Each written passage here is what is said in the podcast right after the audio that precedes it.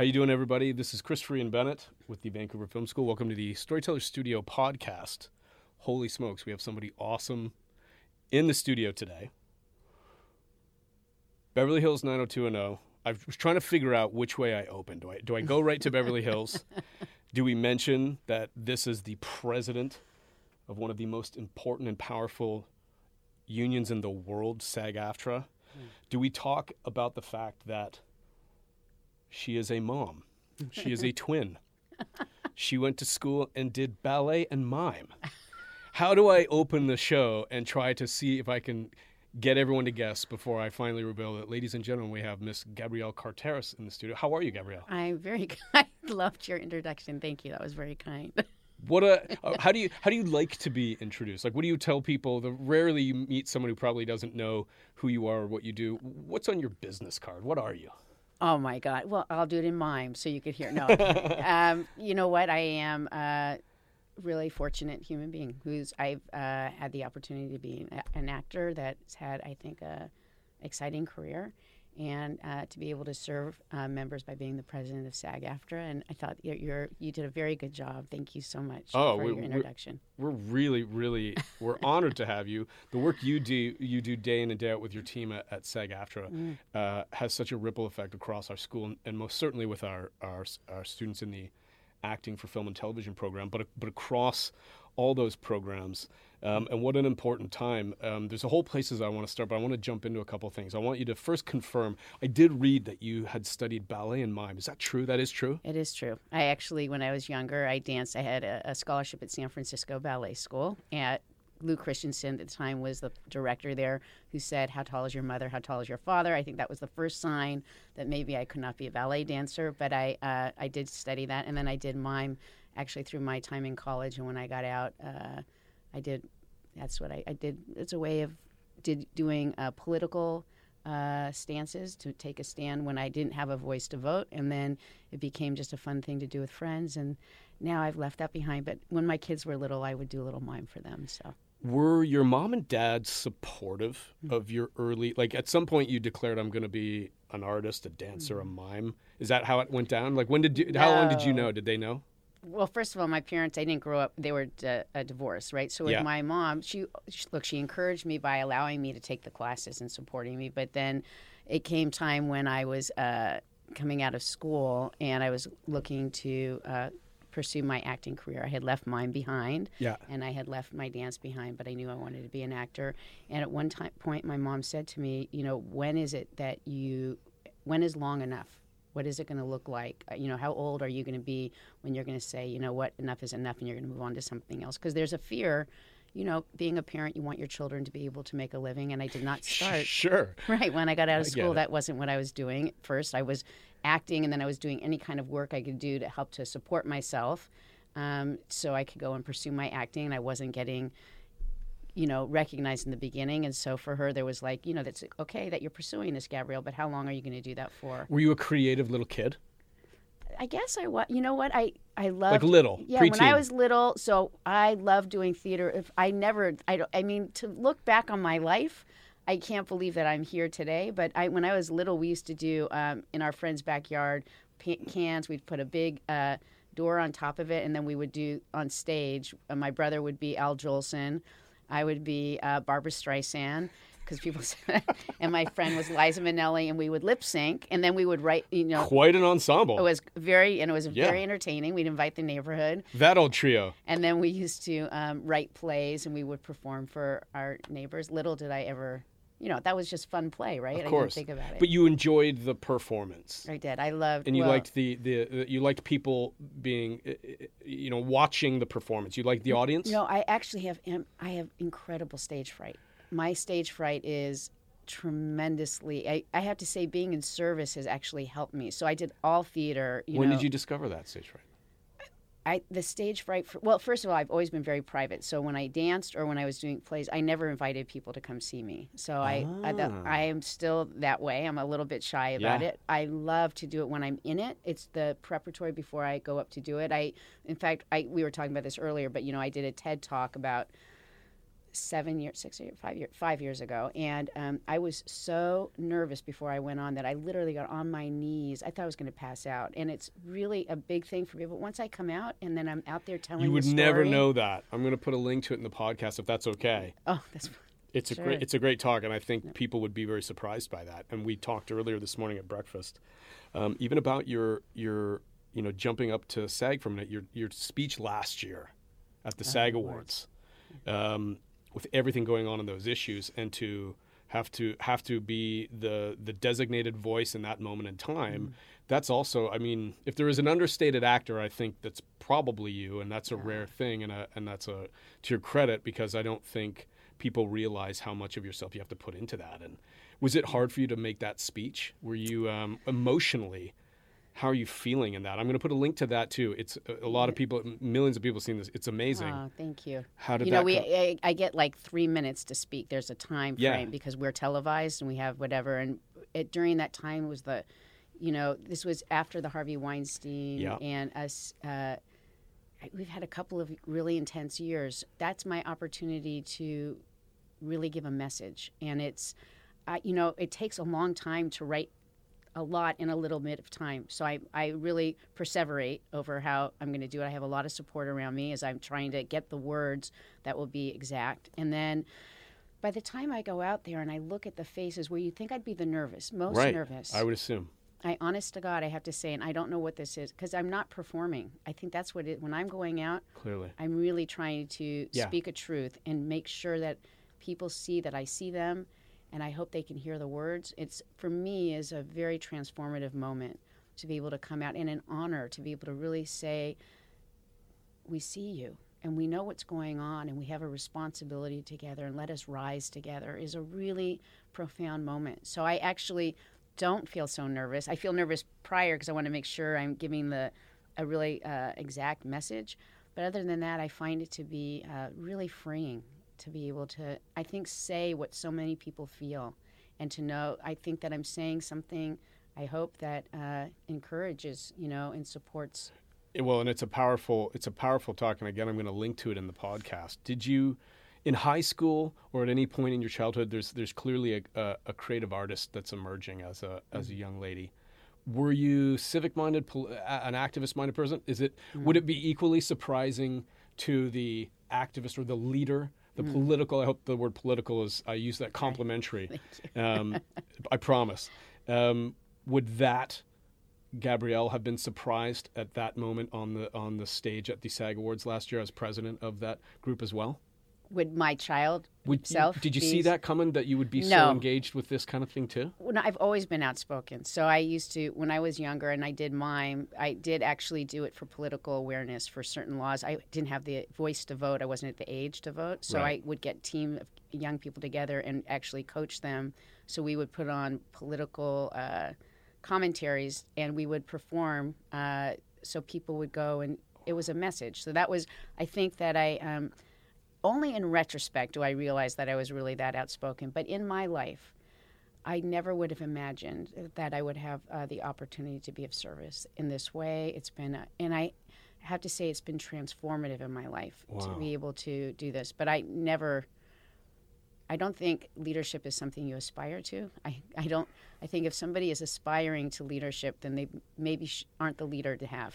I think that to aspire to, uh, for me, to be able to be of true service and whatever comes from that, that is really the, I- this is just like a, Oh, I love that about you. I love that you. It's about making change and about service because I think now more than ever, without getting it. too political, I think that's exactly the we need. We need a lot more of that. Mm. I think there's a lot of it out there. I think people are ready. We're hearing it. Yeah, I think hope you're right. I hope you're right. Do you think when you look back at so you get your first gig, let's call it your paying gig as an actor.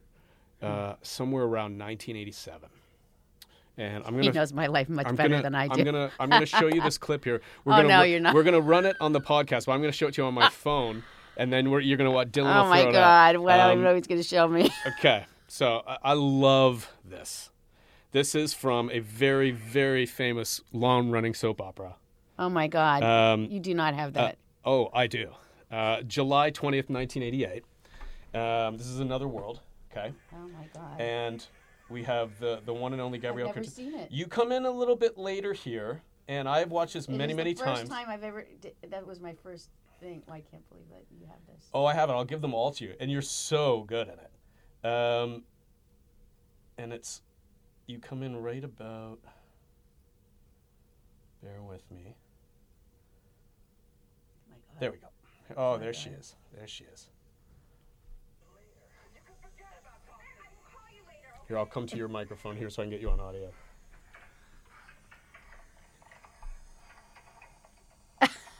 Have you not seen this? Never. Really? Oh, you're gonna I've love this it. podcast. You're gonna love it. what do you like? Like 18? No, I was.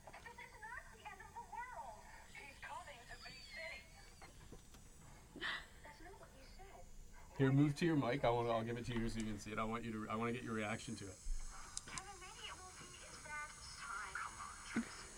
Come on, Tracy.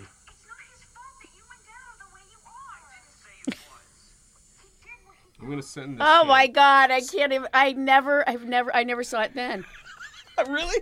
Oh, I have them all. Oh We're gonna have a great time today. Oh my but God! First of all, there's nothing wrong. I mean, for this is what soap operas were in the '80s. Right. Um, I'm not. I'm not making fun of you so much as my my first question is: You've got this background, you understand mime, and I think for for any kind of a, a stage actor that we've we've interviewed or worked with, or someone who understands you know theater, mime certainly. There's kind of like the the boot camp of essential actors tool toolkit there, right? Mm-hmm. And expression and mm-hmm. body and voice, all mm-hmm. those things. Well, not voice for mime, but then you get a you get a soap opera, and I was really curious. What's it like acting? Do you have to unlearn? Is is it a type of acting, or is it just the way they shoot it? Like, why does it always feel so separate from the sitcoms and the dramas we watch in Right. prime time? Why does soap opera acting? What was that like? Well, first of all, soap operas. I mean, that was exciting for me. That was I was living on my own at that time. I was actually out of college, and um, I could barely pay my rent. So that was tremendous. That's to a be able big to, part. Another World's a big to- show. Well, to have a job was great. Yeah. To go into a store and say, I want to buy that skirt that cost twenty dollars, which was, I mean, was a lot for me. I had no money, so that was great. But a soap opera, you know, it, I think it was. I mean, you know, it's gone now. The whole genre. There's only like one or two shows that are really left. It used to be a whole genre of work out there for actors Yeah. Really tremendous. It was a great training ground because you were shooting the day that you got your script. You would rehearse in the morning, you'd shoot, and so the discipline of really getting and being in the moment and doing it, it's different. You have to remember that was really the video, right? Everything else was film, and this was like that feeling of that kind of kind of like you're watching it Yes. you're not you're not in it is uh it's interesting It- there's a whole audience of people who are really obsessed and yeah, connected yeah. And it, all my viewers on this show know that I'm a diehard General Hospital guy. oh you I, are. I still watch it. So I- Laura and oh yeah, yeah, yeah, yeah, yeah. Wow, you. I still watch it. Oh yeah. Oh God. It's just it's out there and it's known and I'm okay with it. I made my peace with it. But it, there's a real style of acting. Did you like a unlike maybe a film or a or a TV show? Do you create a backstory for Tracy, or do they give you one, or because you have to for any. I don't care whatever I do, whether in every. Uh, I I would think that you, if you talk to any actor, no matter what the genre is, you you still have to do the work, right? The, Right. The work is the work. The work is the backstory. The work is the relationships. The work Yeah. is that what I'm saying is not necessarily what this is about, and it's. You know, I might be really saying one thing, but there's something else that's going on, and that's the work. It doesn't matter how you, what you're doing, whether it's stage, whether it's TV, whether it's film, whether it's you know video, whether it's you know doing a webinar. So Right. it's all of it is if so. But, so the stylistic aspect, I think that stylistic work happens when you're working. You know, you kind of take on the style of the people you're with, right? If you Yeah. were doing a farce, there would be a kind of like heightened, you know, uh, work when you're doing that on stage versus when you're doing comedy on uh, three cam versus a single camera. There's Right. different ways of approaching it, but it's all in essence, it's very similar, right? So it's you take on the tone, I think, of the director and the actors around you. And, if you had continued and you you do other stuff and we have like from the soap opera God. side um, y- would you have kept going in the soap opera realm if you could have been like a, a Susan Lucci today with a long career? Would you have been happy just doing that, or was there something? Did you always see it as I gotta maybe begin here? How did you view that? Another World was a big show. Still I, I didn't look like look. This what I thought was I was looking to work, so I did I did stage, and then I was the kind of person I did commercials. I did where I went to school with people who said I would never do soap operas. I would never do commercials. I said I always said I'll do whatever I can to work. I wanted the opportunity to do it, and so I I didn't. I, don't think I ever thought of I'm gonna be wanting to do the Susan Lucci or film or t- it wasn't like that for me. I just wanted to work nonstop, and I wanted I was open to opportunity and to you know trying new things, and I so I never thought of it that way, and I still don't think of it that way. So it's kind of a I, I it's Yeah, I believe that because we're going to get into your, your whole resume, which is really eclectic and elec- interesting. eclectic. Um, you do another thing that I am fascinated by. I'm gonna Um, use these things I don't even know about. We're going to talk about after school specials. Oh my you, God. You had done in the early part of your career, like right at the very beginning. Right. And these for for any of the viewers who are watching this at home who are non or who are millennials or or not. Some of you will know what an after school special is, some of you won't. But this was another really important genre, I guess you would call was. It was really in, big. in popular television. And there were two that you did that I watched that I, I really liked. One of them that's really, really great is called Seasonal Differences. So ABC liked you because they put you on another world. Right. And then I think you had done Seasonal Differences first. Okay. And Seasonal Differences is a really good after school special. I'm going to show you a clip. But Oh what was God. really neat about that, I don't know if you would remember this, a little bit of Canadian trivia. The lead in this particular after school special was a, a woman by the name of Megan. Megan I Follows. follows. I still know Megan. Do you really? Yes. She's iconic in Canada. Yeah, she is, I'll, and I'll tell you this: she's. Uh, I actually, so I did seasonal differences with her. Then what I thought it was "What if I'm gay," but maybe it was seasonal differences. We- We're going to get to that one too. Okay. And then I did that with her in uh, the United States. And then I literally, uh, years and years later, we ended up taking an acting class together. And I've, or then it turned out our kids had gone to school together. Um, Megan is a really talented actress. I remember when I first met her, and uh, she is she is a, a real gem of Canada. Oh, I- that is so great. yeah, really, she's an outstanding, outstanding, beautiful woman. Yeah, And- we love her. She is a big deal. I really Yeah. hope I maybe you can help me try to get her on our, our Oh, podcast at some yeah. point. Did she do Anne of Green Gables, right? Yeah, I think she's Yeah. owned that so so much. It's kind of like, can anybody else, uh, you know, after a guy like Leonard Nimoy be Spock? I Mm-hmm. Right. don't know. No. Uh, many will try, but she is still our quintessential. She is really, Yeah. uh, really gifted. I mean, I hope she's hearing this. She is. For oh, we'll send her this clip. I want her to know. I for me is uh, I've always admired her work, and I've admired her as a, a human being too. She's a very, she's really special. That's really cool and interesting. So you do seasonal differences. And while we're talking, by the way, I will have that playing in the background. Oh There'll be a couple clips, but I want to show you that it's great because you you're it's not as big a part. But the one that I really like you did is "What if I'm gay." Let's let's have you look at here. Here's your "What if I'm gay" an ABC after school special. Right. This is 1987, mm-hmm. and so I think it's also important to note that in terms of, you know, what would you how would you describe the tone of LGBTQ type Oh my God, um, not like it is today. Uh, awareness, support, all those things. You would agree. none of that was there. Um, so this is a very, this is a very you know groundbreaking at the avant-garde kind of Right. after-school special. Here's here's a clip here, and we'll we'll, we'll play it while we're Oh my talking in a God, moment.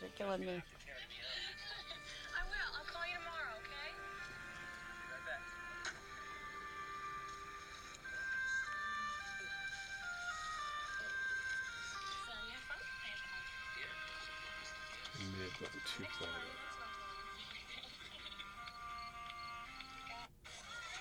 Here's the high school. High school. I always do high school. Yeah.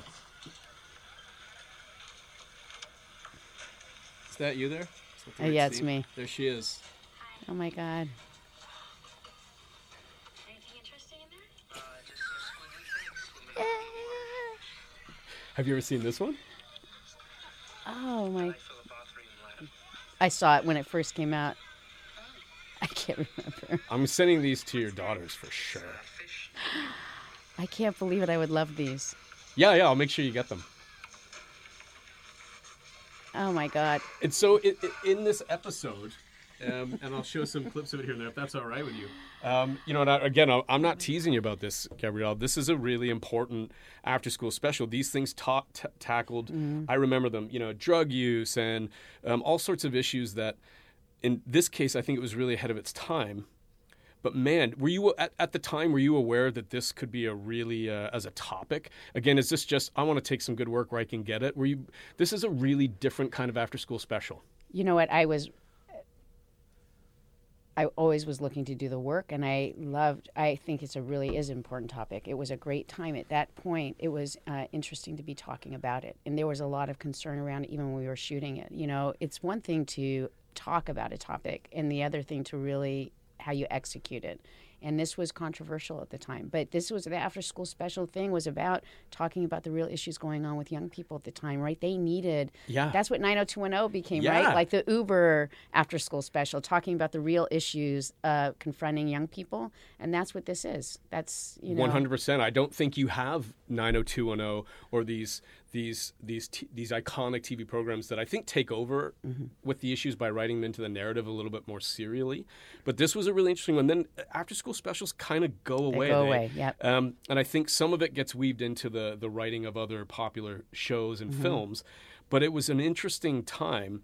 Um, I wanted to ask you about something. There's a there's an there's an there's an actor right now, Asia Kate Dillon. Mm-hmm. Uh, do you know that name? Um, this actor is on a TV program called Billions. I really like Billions Paul Giamatti's on that. It's a great He's show. such good actor. Um, they, her pronoun is they. right? Asia Kate Dillon identifies um, as a, a non-binary. I hope I'm getting that Yes. right. I'm still trying to master Yes. that.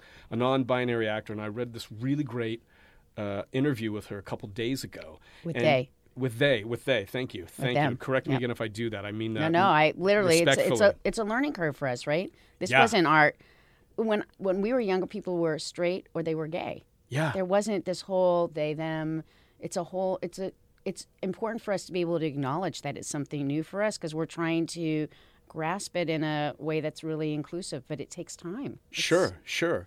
Um, you're you're absolutely right. And they in this article talk about if if they could change anything in terms of how the academy currently runs its award Mm-hmm. process, the only thing they would change is remove the best actress category. Right. And Asia Kate goes on to say, it's the only category where we differentiate by gender. Right. Um, we don't do that for you know best male or female director. We don't do it for Mm-hmm, cinematography. We don't do it for uh, editing, sound, Right, right. whatever. That's Um. I'm just curious, uh, and same for the Emmys. Mm-hmm. I just was curious for your opinion. I thought that was really interesting. Um, I just wondered what you thought about that. That's kind of a. I, is that where do you think it's moving? Is there is that I know it's where their moving. opinion or a, No, this is something that you know it's coming up in our membership as well. We have the SAG Awards and uh, the idea she, he, they, and it's. Um, I think there's a choice you can make. You could decide how you want to identify uh-huh. in terms of a they category. Um, that has not yet come to fruition in the awards, and I think that it's you know, is is it's so interesting as as as relevant as we are, you know, being in the industry. There are things that are still very, uh, you know, we still have to evolve. yeah And so I don't. I think that there's this. The struggle is not knowing how to when people are so used to you know uh, the awards being given that way. They're not understanding how to go and to break it down. You know, they're not understanding how to uh, to do a they, right? So do you almost take away then any? I guess you'd almost, uh, in some ways, have to take away the award for a female uh, actor and male actor and just make it, you know, just for the actor itself, right? I guess you'd have to open it up, and I think they're struggling with it. It's just a, it's a struggle, and I don't think that, Yeah. you know, as much as you're trying to figure out, oh, I forgot to say they, Yeah. right? Think Yeah. about a country that has not yet embraced this fully at a all, whole right? generation and culture that's Right. ignoring it or just doesn't even know about it yet. So it's Yeah. it's very uh, it's complicated. Uh, But I think that there is definitely a desire. You're hearing it from from them. You're hearing it from other people. So there will be a natural uh, change. It will happen. Will it take as long as it did to go from 1987 after school special what if i'm gay Mm-hmm. to i feel like i feel like this is as tolerant and understanding as maybe we've ever been i think my kids are are in a whole Totally other different place. world where they're like what do you mean gay who, ca- Look, like, who my kids go to school with uh, kids who have the same sex parents. Right, Right. sure, that yeah. was not in any, and I'm a lot older than you. That did not live in my world. No, but when Fox was when we were living in LA, um, he had he had three friends. Mm-hmm. They were all separate. We were the only. Uh, I don't want to say nuclear family. We're the only heterosexual married family. They were all divorced, and there were two lesbian uh, parents and one gay male parent. Right. And we and Fox was kind of like we're the minority. Right. Well, in your, when you're in a, a metropolitan area, you're going to have much more of that. Do you have that fluidity in uh, places outside of major cities? I don't think necessarily as you know Right. as much. Yeah. And I think that, uh, you know, it's how long will it take? I can't tell you that. I think that people focus on certain things at certain times. Um, there is a real desire where, you know, right now in our in a time politically where it's not necessarily it's more conservative time in some ways, so it might be more difficult to have that. You know, it depends who's in political influence at the time. I think that helps that helps to uh, create a language for a society um, where because it comes from the top down. Yeah. But I think that young people, which is the most exciting thing, they are really leading the way in their lives in a way that's really profound. They are making statements, political stance. They are really telling us who they are and what they want to see. They're using their voices in ways that we had not seen. Um, historically, there is real, true impact. I think social media has allowed their voices to be heard uh, without being muted as much because they're able to go and they're able to release their voice instead of waiting for people to, uh, you know, bring focus to it. All of that could actually help things move much more quickly. well said. I hope you're right. I, I I feel like that's where it's going, and I feel like it needed whatever whatever the struggle behind them has been. It had it had to have the weight of that. I think because now I think those words are really true. Um, jump back to you get a phone call from your agent, this uh, guy Aaron Spelling. He's got this show. Oh, no, Uh, oh my, right. And, you, and uh, they want you to come audition for this Beverly Hills 90210 show. What was uh, I've read it and people could see. In your words, I want to know what did you really think when about this audition? What was that first introduction to this show like for you? Well, first of all, I was living in New York. I came to stay with a friend to audition for pilot season in LA. At, at that time, I was auditioning for a lot of things in Los Angeles, just hoping anything would stick. There was, you know, Beverly Hills 90210. I also auditioned for uh, a play down in Orange County, I, another TV show that was being shot in New York, and another play in New York. So I had actually at that time I was just auditioning for a lot of things, and I was very nervous when I went in because I said I get nervous. Yeah. Um, and I had uh, I liked the casting director a lot, and I said, "Will you help me?" You know, because I needed somebody to read with. She was really good. I was living with girls who that we would just read back and forth with each other. I was very lucky.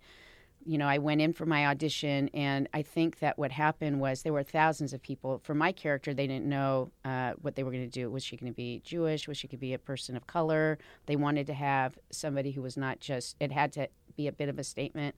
I had also auditioned for the role of uh, Brenda Right. and so I was auditioning for both roles, and I um, went and met the casting person. Uh, I first did the head casting person, and then the person who cast for Aaron Spelling, and he was late in the audition coming in, and he, he was irritated, and um, I did my audition. I didn't feel like he was necessarily paying attention, and as I was leaving, I said, "I hope you have a better day." And I think that he was so surprised. I really do. I felt like that was the moment. There You was cut like to the core of them in that moment. something. I honest to God, because Yeah. I saw his head come up, and it was like whatever. Then I was brought back, and um, and then I was brought in to see Aaron Spelling and his whole team. I was so nervous. I'll I was bet. nervous, nervous, nervous, nervous. Um, again, auditioned for both, and then when I was called to network. Um, I was so nervous that I had brought my manager and I was doing push-ups on the floor before I go. When I get nervous, that's how, what I do. I do jumping jacks or What was what was worse, the, the the the audition or meeting Aaron Spelling? I think everything was just overwhelming. Yeah. That, but the audition was uh, to meet Aaron Spelling was I couldn't speak, and then when I went to do network, having all the exec, the room was just packed with executives and Aaron Spelling sitting there, and I came in and I changed for the role of Brenda and Andrea. I had two different outfits to do my uh, final callback, and uh, it was. Um, it was you know it was amazing that i was very lucky at that moment in my life you know i, I always say uh, opportunity and um, uh, luck you know the idea of luck and prepa- being prepared Sure. is something that uh, you know that's really what luck is Were you invested in it? Are you the one of those actors who were you all in? Can you if you had not gotten the part, how would you have taken it? Like oh what kind my of God, that's but you, that happens all the time, right? Right. So I think that yeah, I went full out. I couldn't believe I got that far. yeah. I came in for Brenda because I'm a twin in real life, and she was a twin. I showed the picture of my brother. How funny is that? We're twins. Right, right, right. Did that whole thing. Um, yeah, but I, I would have if I didn't get it, I, I never would have known. I would have gone to the next thing because that's just what our the nature of our It's the nature of the craft. Right. And I mean, You have to let it go. It's- can't hold on to it. I was I was asking this morning at breakfast if it when does it hit you in the trajectory and the timeline of Beverly Hills 90210 this is more than a this is more than a show. This is more than a job. This is a character and a cast uh, a brand if you want to call that. There's something about this show that has now elevated it to global. I mean you're almost up there with Star Trek. You're almost up there with you know uh, MASH. You're up there with big, big iconic shows in the you know L.A. Law. Um, when did you realize this is really getting big? You know, when you said it to me today, that Right, that no. That's I do have moments. I don't think that for any of us we realized in the moment. It's like things would happen. It would happen when we realized we couldn't go outside anymore uh, without security because we were being Shopping malls. You, I, Yeah. I've seen clips of you being mobbed. yeah mobbed. It was uh, it was a really interesting time. It was hard. We were working full time. We didn't understand what was taking place. The transformation that took place on a show that when I first saw it, I thought, oh my God, I have to get a job because it's never going to go anywhere. Um, I, I thought the, the pilot was terrible. And I was just like, this is just not going to happen. Going from that to uh, not being able to go out in public, it was it was just surreal. It was surreal. It's surreal to talk about it now, and it's uh, and it was exciting, and it was I'll bet. it was What a uh, dream come true for an actor to be a part of that, right? Oh my God! It was really to tell the story is actually is more exciting than living in it. Really, to because when you're in it, it's too hard to be in it to, and to recognize it. But later, like when people say things to me, or I remember a moment, and I say it to my kids or my husband, and that's when I go, "Wow, that is." Wow, that's just wild. Can, and it's almost like I'm still digesting it um, and still expressing that awe when I tell the stories because it's just it's when you're in it you're just it's like life you know you're in your life you don't you can't see outside of that it's when people are relaying to you a moment like somebody stopped me the other day and said oh i can't tell you how much it meant to What's that like? oh and I, i'm so moved by that i mean that's just phenomenal right that's just like a thank you and what an incredible honor and um, and then I, that's when I see it. Or when I, I read about things or people share their stories and then I, I go, oh, I, I didn't realize. I, I honest to God feel like I'm in rediscovering and shooting it this last time, doing the reboot, Yeah. for me was the most, and it's going to sound, the most, uh, I want to say spiritual, full circle, wonderful experience of my life. Like it didn't matter what would happen afterwards in the moment of coming together with these people who are a part of my family, to, who I haven't seen some of them. Like some of them I see pretty regularly, and others Yeah, like yeah. Brian I hadn't seen since we finished the show, and then I seeing him as a man, and to have real conversations A married man with a family. all of and them have kids. families. Yeah, yeah. You have to remember, I'm older than everybody, Right, right? right. So Yeah. I was, I, I always say it was uncomfortable for me when I had my first baby. I was 10 years older than everybody. I was lactating on set. When they are like, you know, wearing their bikinis. I mean, I really Andrea think about- Zuckerman was right, lactating on set. at So the Peach Pit. but it's uh, it was a really different time and i was i was grappling with being a young mom Sure. and still playing a teenager and they were like you know sex symbols and i wanted to be able to make a statement i mean it was just a very And I, I read you lied about your age. i did And Ian Ziering did too, Mm. which I thought was really interesting. so did luke i Uh, think Yes, yeah, he he was older. May may he rest in peace. yes thank you Um, what a that was a maybe a gutsy thing to do, but it was kind of like, how did you? Were you nervous? That that's become part of the mythology of it now, and I think everyone's like, oh wow, it all worked out. It's great, but did Mm-hmm. It that? hard. Did you have to carry that? You certainly pulled it off. Nobody would have thought it. Like- like first of all i can't believe you know like when my girls say god mom i look so young you know because they Yeah, look yeah, young yeah. right and i say just love it babe because you can make money off that but Yeah. Um, no, when I actually when I, I was living in uh, New York when I got the job, I was I had gone to LA to audition, and when I got the job and I had to sign the contracts, I called a lawyer, and I said, "Look, I, you know, they think I'm 18. I want to say, you know, I'm 21, so I can sign these contracts, but I'm 29.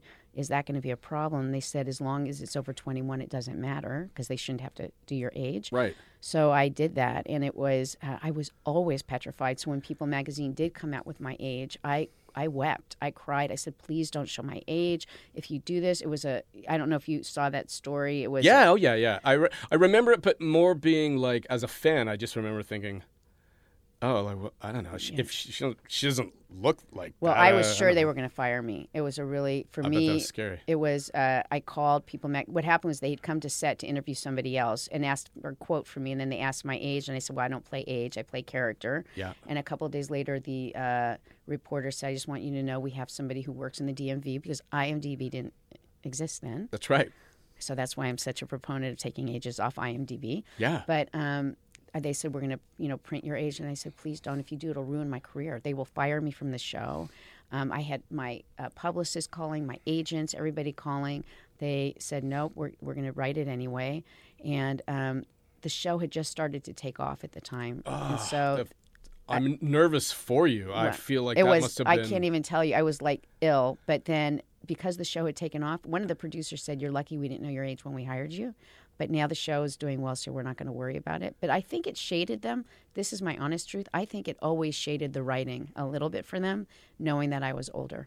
But i think that They uh, did, yeah. You know, in hindsight, you could see some of the storytelling narrative, how you were always a little, you carried yourself with a bit more maturity.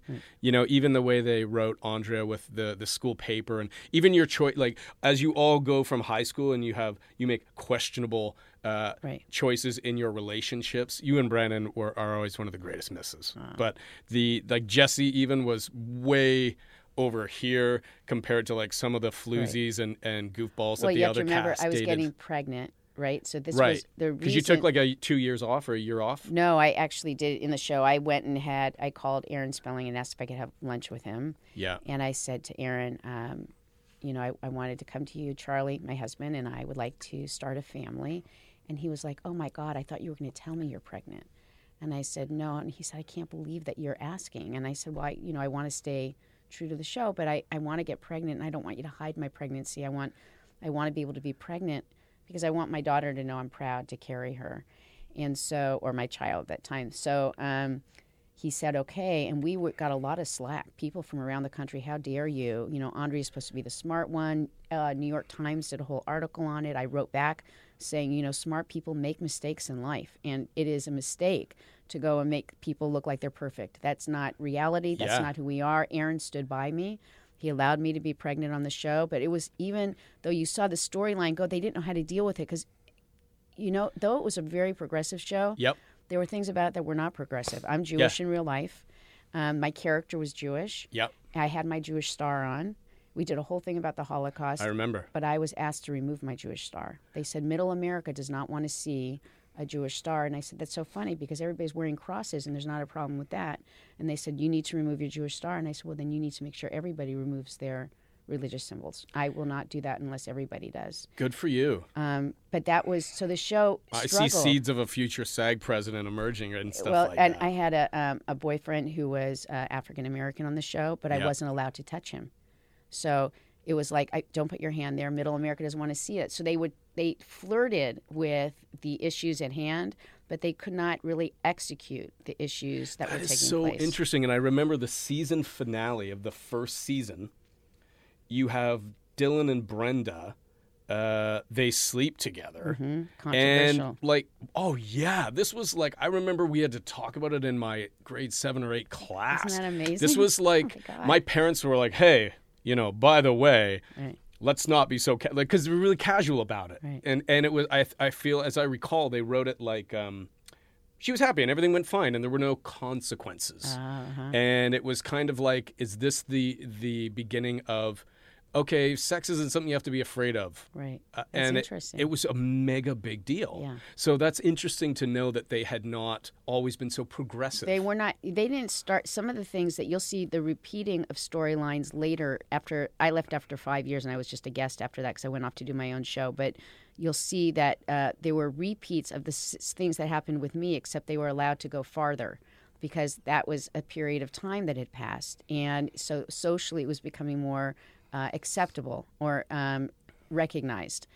That we coming into Beverly Hill BH 90210 this time around, and my character coming out, uh, exploring her sexuality, not sure if I'm straight or not. That's, Yeah. that's based on a, a story from a friend of mine who, for 30 years, was married and came to terms with, I, you know, my kids are older now, and I'm not sure this is where I want to be. I think this is an honest conversation and questioning women have Yeah. at a certain time, and um, that to be in this day and age, I was able to tell that story. They would never allow that story, you know, No. 30 years ago. I thought it was really. I was when the new when BH 90210 the the reboots are big right now. Mm. They're talking about Friends is possibly coming back. We've seen uh, Will and Grace. We're seeing all sorts of programs. You guys were are, are, are an iconic ensemble, a cast. They bring it together. First episode, mega ratings. The Mm-hmm. fan base is still there. Critics don't get it. They don't like it as much. Mm-hmm, Um, I watched all of them. The fans, we really loved it. You know what it reminded reminded me of? Um, I thought what you guys were doing. I thought it was really clever and intelligent. I, it felt like Curb Your Enthusiasm, Mm. Where that, it was the only way to get Seinfeld back Right. was, or that the feeling of that, and, and a Larry David outside yourself Mm-hmm. kind of a perspective. I thought it was really, really. I think it was more clever than the critics gave it credit Mm-hmm. for. How, what's that like to have that mega success and then they're- don't love it as much? How do you feel about that? The fans love it. you know, it didn't matter. You didn't care. I mean, I looked at, I think because the fans did love it, but I'll tell you that I loved it. I, Yeah. I, I cannot begin to say what that experience was for me. And it was to be back with everybody, to be, like I said, they were all parents now, Yeah. to be able to, uh, be, family has a lot of different elements and levels to it. We came all full circle with each other. It was, uh, we were divided throughout the time of 90210 when we were younger. Everything was, uh, you know, they separated us all the time. When we came together this time, we said it's all for one and one for all. And we had conversations beforehand and we talked about the way they isolated us and that we weren't going to have that happen again and that we were going to be favored nations. We shared across the board that we were going to talk to each other in ways we never had. It was liberating for me. That's awesome. It was amazing. And it's that part actually what I was able to do in this show was due to my leadership in SAG-AFTRA. I believe that working with the members and talking to them about fighting for their rights that we deserve that was has been a tremendous gift to me that um, there are things that I let happen before it was all my thing, right? It was okay, but things that I let pass, they, is I've been empowered, I think, to see what it is to say to people, we have to have a voice together. I understand You, it. look, you you give me goosebumps. Really I'm not making true. that up. It changed my Uh, life. when you say that, uh, you're one of those people who we, you just feel like, oh God, I'm so glad there's leaders out there that mean that, and that matters to you, and you can feel that. I hope you'll you'll keep fighting for it because I think when we saw you guys do the show.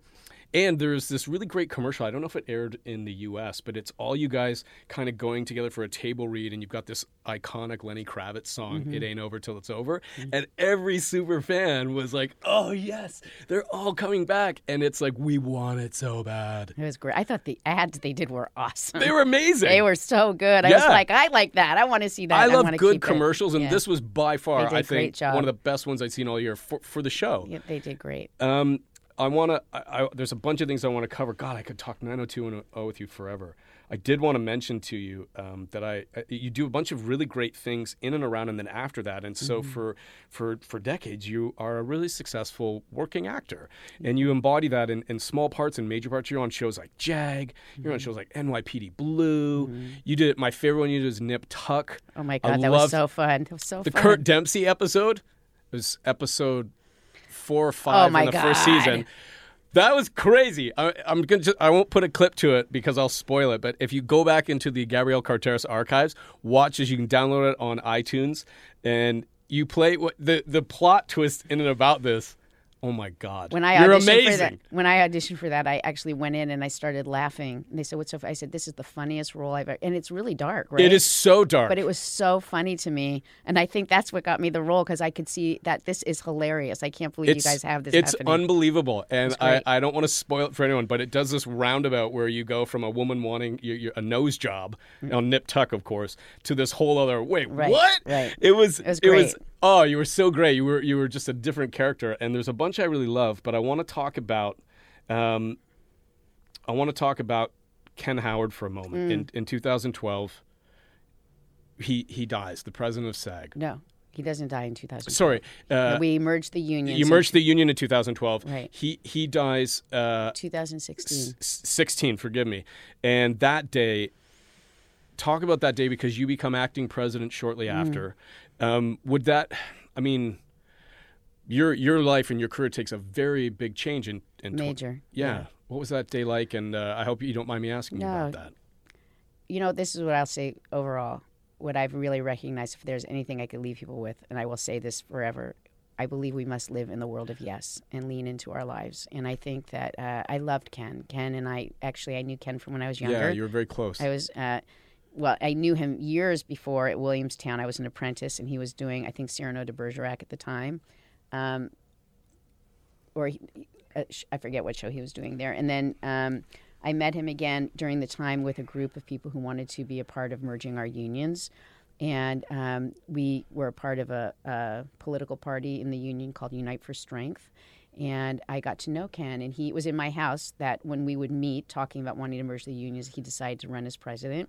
yeah And then, um, and then later, when we did merge the unions, uh, and that had taken six attempts. This was our attempt. We did it differently than the prior times. I think it was a thoughtful way that we did it. in the build up to 2012 Right. right Um, and so uh, in 2012, we merged the unions, and I became uh, his executive vice president. And yeah uh, Ken and I worked together. what a guy to learn from Oh, and you know, he, I believe that leadership comes to people in the time when it's most needed, and he was the perfect leader for our union at that time. and he really he he you know he really cared about you and the things i read i think i think i, I never knew ken of course but i feel like he would be very proud of what you're doing now Um, so I'm very close to his wife. I, I, he was a great leader. He was, uh, he was a man who loved what he did. He really loved. He loved actors. He loved. He discovered his voice in a way that he never would have in his you know in his leadership leadership is a very interesting thing It is.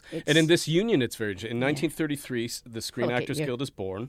And I'm just going to, there's a lot of leaders in the build, but I'm going to mention a couple. You've got James Cagney, Mm-hmm. Ronald Reagan, right Ed Asner, Charlton Heston, Mm-hmm. Gabrielle Carteris. now, it doesn't jump to you because then it's it, not till 1977 we get Kathleen Nolan. right Then we get Patty Duke. right who played my mother Then we get Melissa Gilbert. right And then finally, Gabrielle Carteris is there. Is it a surprise to you that there are not more uh, women presidents? And how do you view the history of your predecessors? Do you care to even think about it? There's an amazing legacy, and yet there's a, a, an obvious imbalance. So I never thought of it. You know, it, we come from a different time, right? So right now in our union, we have uh, the three top officers are women. How great is that? Yeah. That is rare amongst unions uh, around the world to see that kind of leadership. So I think it speaks to our membership, Yeah. and it speaks to uh, how fabulous women can be. Hell yeah. But um, yeah, I think you know. Look at what you're seeing historically is, I mean, to even the fact that we had women presidents. We've never had a woman president yet in our in the United States. So I mean, you know, we're definitely progressive, Yeah. right? Yeah. And um, I, I think that you know, look, times we're much more open as an industry. You know, we are we're eclectic, aren't we? We're all we do represent the wide swath of humanity, and so um, I think that you know artists tend to be less uh, tend to be more open and you know inclusive historically, right? I Yeah. mean, it's not everybody across the board, but I think there's more of a willingness. I I think that you know, look at when Ken passed, I was in negotiations the day he died. This is going back to what you had asked. I was running the negotiations for our commercials in New York, and I was asked to step out of the room, and I was told that Ken had passed away, and I was like, uh, you know, Jesus. That's pretty intense. And I literally, my husband was upstairs because I was going to go to dinner with him that night. He was in New York for business, and I went to the, I went into the room of our, you know, the negotiating team, and I said, I have to leave. I said, Ken has just passed, and um, I still get like whatever. And so I told my husband, I have to leave, honey. I'm not gonna, I'm leaving. I got to go back to L.A. And suddenly it was this explosive thing. I had to call all union leaders. I had to call the industry to say what was going on. I had to be prepared for press releases.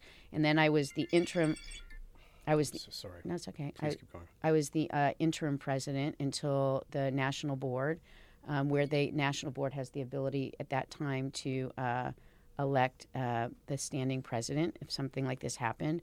And I was, uh, you know, I was honored. I was, uh, it was unanimous in the room, and I was elected. And it's been three and a half years now, and I just was reelected. Now I have two more years, but I. Um, was never in my plan. It was never. I didn't even know when I when I was a part of my acting. I didn't even know that members were a part of the union. Like I thought the union was a building where they did these negotiations, and I just benefited from contracts. I didn't know members were a part of the negotiations. That we had leadership. Wow. That there was. I didn't know nothing of that. Oh, it's So- not so- something you plan. Yeah, there was no plan. This was not No. part of the strategy, was it? And I do no, it's not. There's no strategy for me. This is my real thing, and I again something I talked to you earlier today about.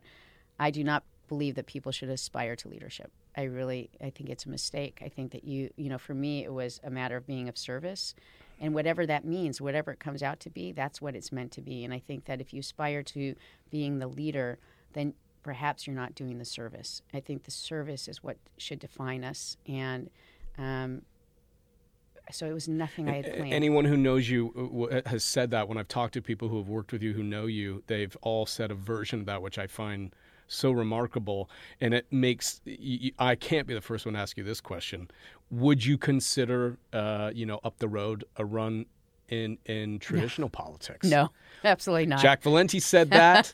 no way. Ronald Reagan no, said that. God bless them Um, all, man. I'm no, absolutely not. I don't. I have no desire. But yeah, well, Sorry, you want to do it? You go. For No, it. no, no. But I No, think no, I think the world is in, in short supply that people understand that. To your point, it's not about aspiring to leadership. It's Mm-hmm. about service.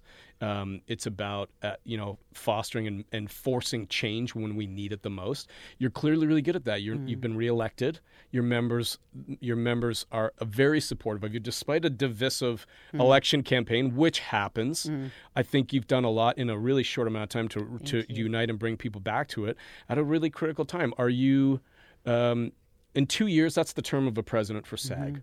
SAG-AFTRA, yeah. Is is that an, is that enough time for, for a president at SAG-AFTRA? Can two years? Can you get all the things you want done? Then that feels short. It, it, well, I'll tell you what makes it short is that you have to go through an election cycle. I think that's disruptive. I Yeah. actually, you know, I- think that that's painful, and it's really it, it is. You can't do the work of the union when you're doing all that because you come to a point. There's the NLRB and what you're allowed to be doing. The work is the most important thing. The serving the members is the most important thing, and so, you know, I think just on that alone, I would like to see an extension of time, even if it was three years, Yeah, sure. but um, I do think, you know, it- you were talking earlier, say, you know, it should be six years. I don't think anybody would run if they thought they were going to be in service for six years. You're also trying to manage the idea that you want the president in our union, we want our president to be a working actor. So how do you manage the work and really yeah, right. doing true service? How are you doing that, by the way? Are you being? What's the balance like? Because it's the a balance big is job. hard. Well, first of all, because it was unexpected for me. Yeah. So, um, you know, when I had been partially paralyzed, I actually had to stop working. So there's a period of time you'll see that I stopped working because I had lost my ability to really speak, and I had a movement disorder, and I was being treated. So that allowed me to learn about the union and what needed to be done. And then as I've gotten better and I and I know more about what's going on in the union, but I've also gone back to work. So I have a very it's not just me, right? There's so many people around me who I support a vision. I'm not the vision maker, but I am the one, you know, I think the president is there to help facilitate and support the vision of the members. And we have great leaders around us and, you know, and a really wonderful staff. So um, it, it can be complicated. It was Yeah. complicated when I was doing 90210, and I'm bet. working like, you know, morning to night, and we're working on the script, and we're working on our characters, and we're working and doing all that and shooting. And I still have to be cognizant of we did our Netflix deal, and we had, you know, we have certain things that we are trying to go. I mean, I'm still doing the work of the work, but then people around me are doing the work, and you know, I tend to because I travel a lot. I you know this has been a conversation was the fact that I'm not always around for my auditions, and so I'm making you know my work in our union because we are volunteers. The rule is uh, family, uh, family work, and union. So sometimes I get a little, you know, confused and befuddled about it. Yeah, right. And then I come back to it. But I said to people, look, if I'm going to run, I need to be able to work. And it was really great for me to work. It was good for the members to see me work. It was good for my spirit to work. It allowed me to also be really relevant to what's going on because it's one thing to hear it, it's another thing to be in. Well, and it, it feels so common sense too. I feel like you, how could you not identify with your members when you are a member yourself and you are embodying those things at SAG-AFTRA as a working contributor? Right. And I, it's surprising to me that we don't see that more in mainstream politics. That you know, get the hell out of Washington. right. Be go- with the people, man. Go That's go sit at. go sit at the at, at the at the coffee shop and talk. That's for all. Listen, right? whatever. Right. Be a part of it. Yeah. And I think there is something to be said. I mean, for me, one of the things, and I'm, I am proud of, and I think it's important. I actually have worked almost every contract of our unions before we were merged, and then once we were merged. That actually helps me to have an understanding of the work. You know, profound. It's really profoundly different to be able to say I've been there in the trenches and I know what that's like. And you know, yes, this has to be worked on. Are we perfect? No, we're not perfect. I mean, I always Right. say if you're looking for perfection, you're in the wrong place. We aspire to get better and we work on it. That's our job and our our our business is always evolving. The industry is always changing, and Yep. so that part of our ability to be successful is to, to to be willing to say, yes, we have to be better. We have to change. We have to we have to continue growing. And I think that when people get really absolute, like this is not good. Well, you know, that's okay. We can make it better. Yeah. All you have to do is do the work. You know, you can Yeah. Or you can really do the work. And you're doing it at a that message is so important with the social issues, Hmm. and we'll, we'll get you know tonight you, you're going to dive into a bit of that when you do our our Storyteller Studio AMA live event. But the social issues, the technology, Mm-hmm. you know, the streaming, all those things. You're, I think you're the the, the most important president for SAG-AFTRA at the most important time, and the way you handle it with your humility and with your uh, commitment is really. We're all really moved, and we're really proud of you, and we think you've done Mm. So a nice, you, you, you, you. Mm. do a great job. You've done a great job. You're going to be great. Uh, tonight, you're receiving an award from Vancouver Film School. First Very time in 33 years we've ever done this. Um, do you feel like to you know someone's going to hand you a career legacy and achievement award? I, I- I'm sure you'll say no, I don't feel it. But do you look back and are you proud, or are there still mountains you want to climb? It's a lot of questions there. First of all, I am overwhelmed by it. when you were telling me about the award and what it means. I like I was saying to Pam, who is with me, I was like, "Oh my God, I just didn't understand." So that's lovely. It's really an honor, and I it's humbling. Again, that's just, I mean, that's. But I, I don't think that. Uh, I, I can't say we ever arrived to where we were supposed to be. I don't know what that looks like, but I, I, it, I have taken pause. It has made me take pause and to look back, and I think I've had a really. Uh, what an incredible journey. And it's been uh, you know i as long as i'm alive i'm hoping i get to live the rest of my journey. But i it's been it's really it is an honor. And i i think that you know it's a wonderful school. It's prestigious in what you do. You're making a difference you know really Yeah. creating storytellers and to be able to be a part of that and to be recognized. And, you know i hope that um, I, I mean, it's an honor. I think that I'm more excited about meeting the students, to be honest with you, because I know they're the ones who are going to be designing what the real world's going to look like for us in the next 10, 20, 30 years. So, um, talking with Miss Gabrielle Carteris, uh, the president of SAG-AFTRA, uh, an iconic actor with a distinguished IMDb portfolio. Um, will you come on the podcast another time if you're in town Sure. shooting something? We would love to have you. I want to get your like pre and post SAG awards and Oscars and Emmy picks. oh my. Um, I oh my God. to- Did you see I'm Jojo dying- Rabbit yet? No, it's on my list. Oh, my everybody, God. yeah, Have the you whole crew's been it? asking me that too. It is Yeah, everybody. unbelievable. Buzz. It's getting crazy. There's all right, there are a lot of great movies out there, so I shouldn't be saying one over the other. But I must say, I I just saw it the other night, and I think it is perhaps one of the finest. I will always remember this movie. okay, good. It's top of my list, and we, we've got to cover and a you bunch have of your those. kids. That's your right. Kids should see it. It's They can do- it's they for can- all. It's generational. Oh, sweet. It's generational. Absolutely. Thank you so much for being on the podcast. You are amazing. Congratulations on your award Thank from the. Vancouver Film School, and I hope we'll see you again sometime soon. Cha cha. Thank you.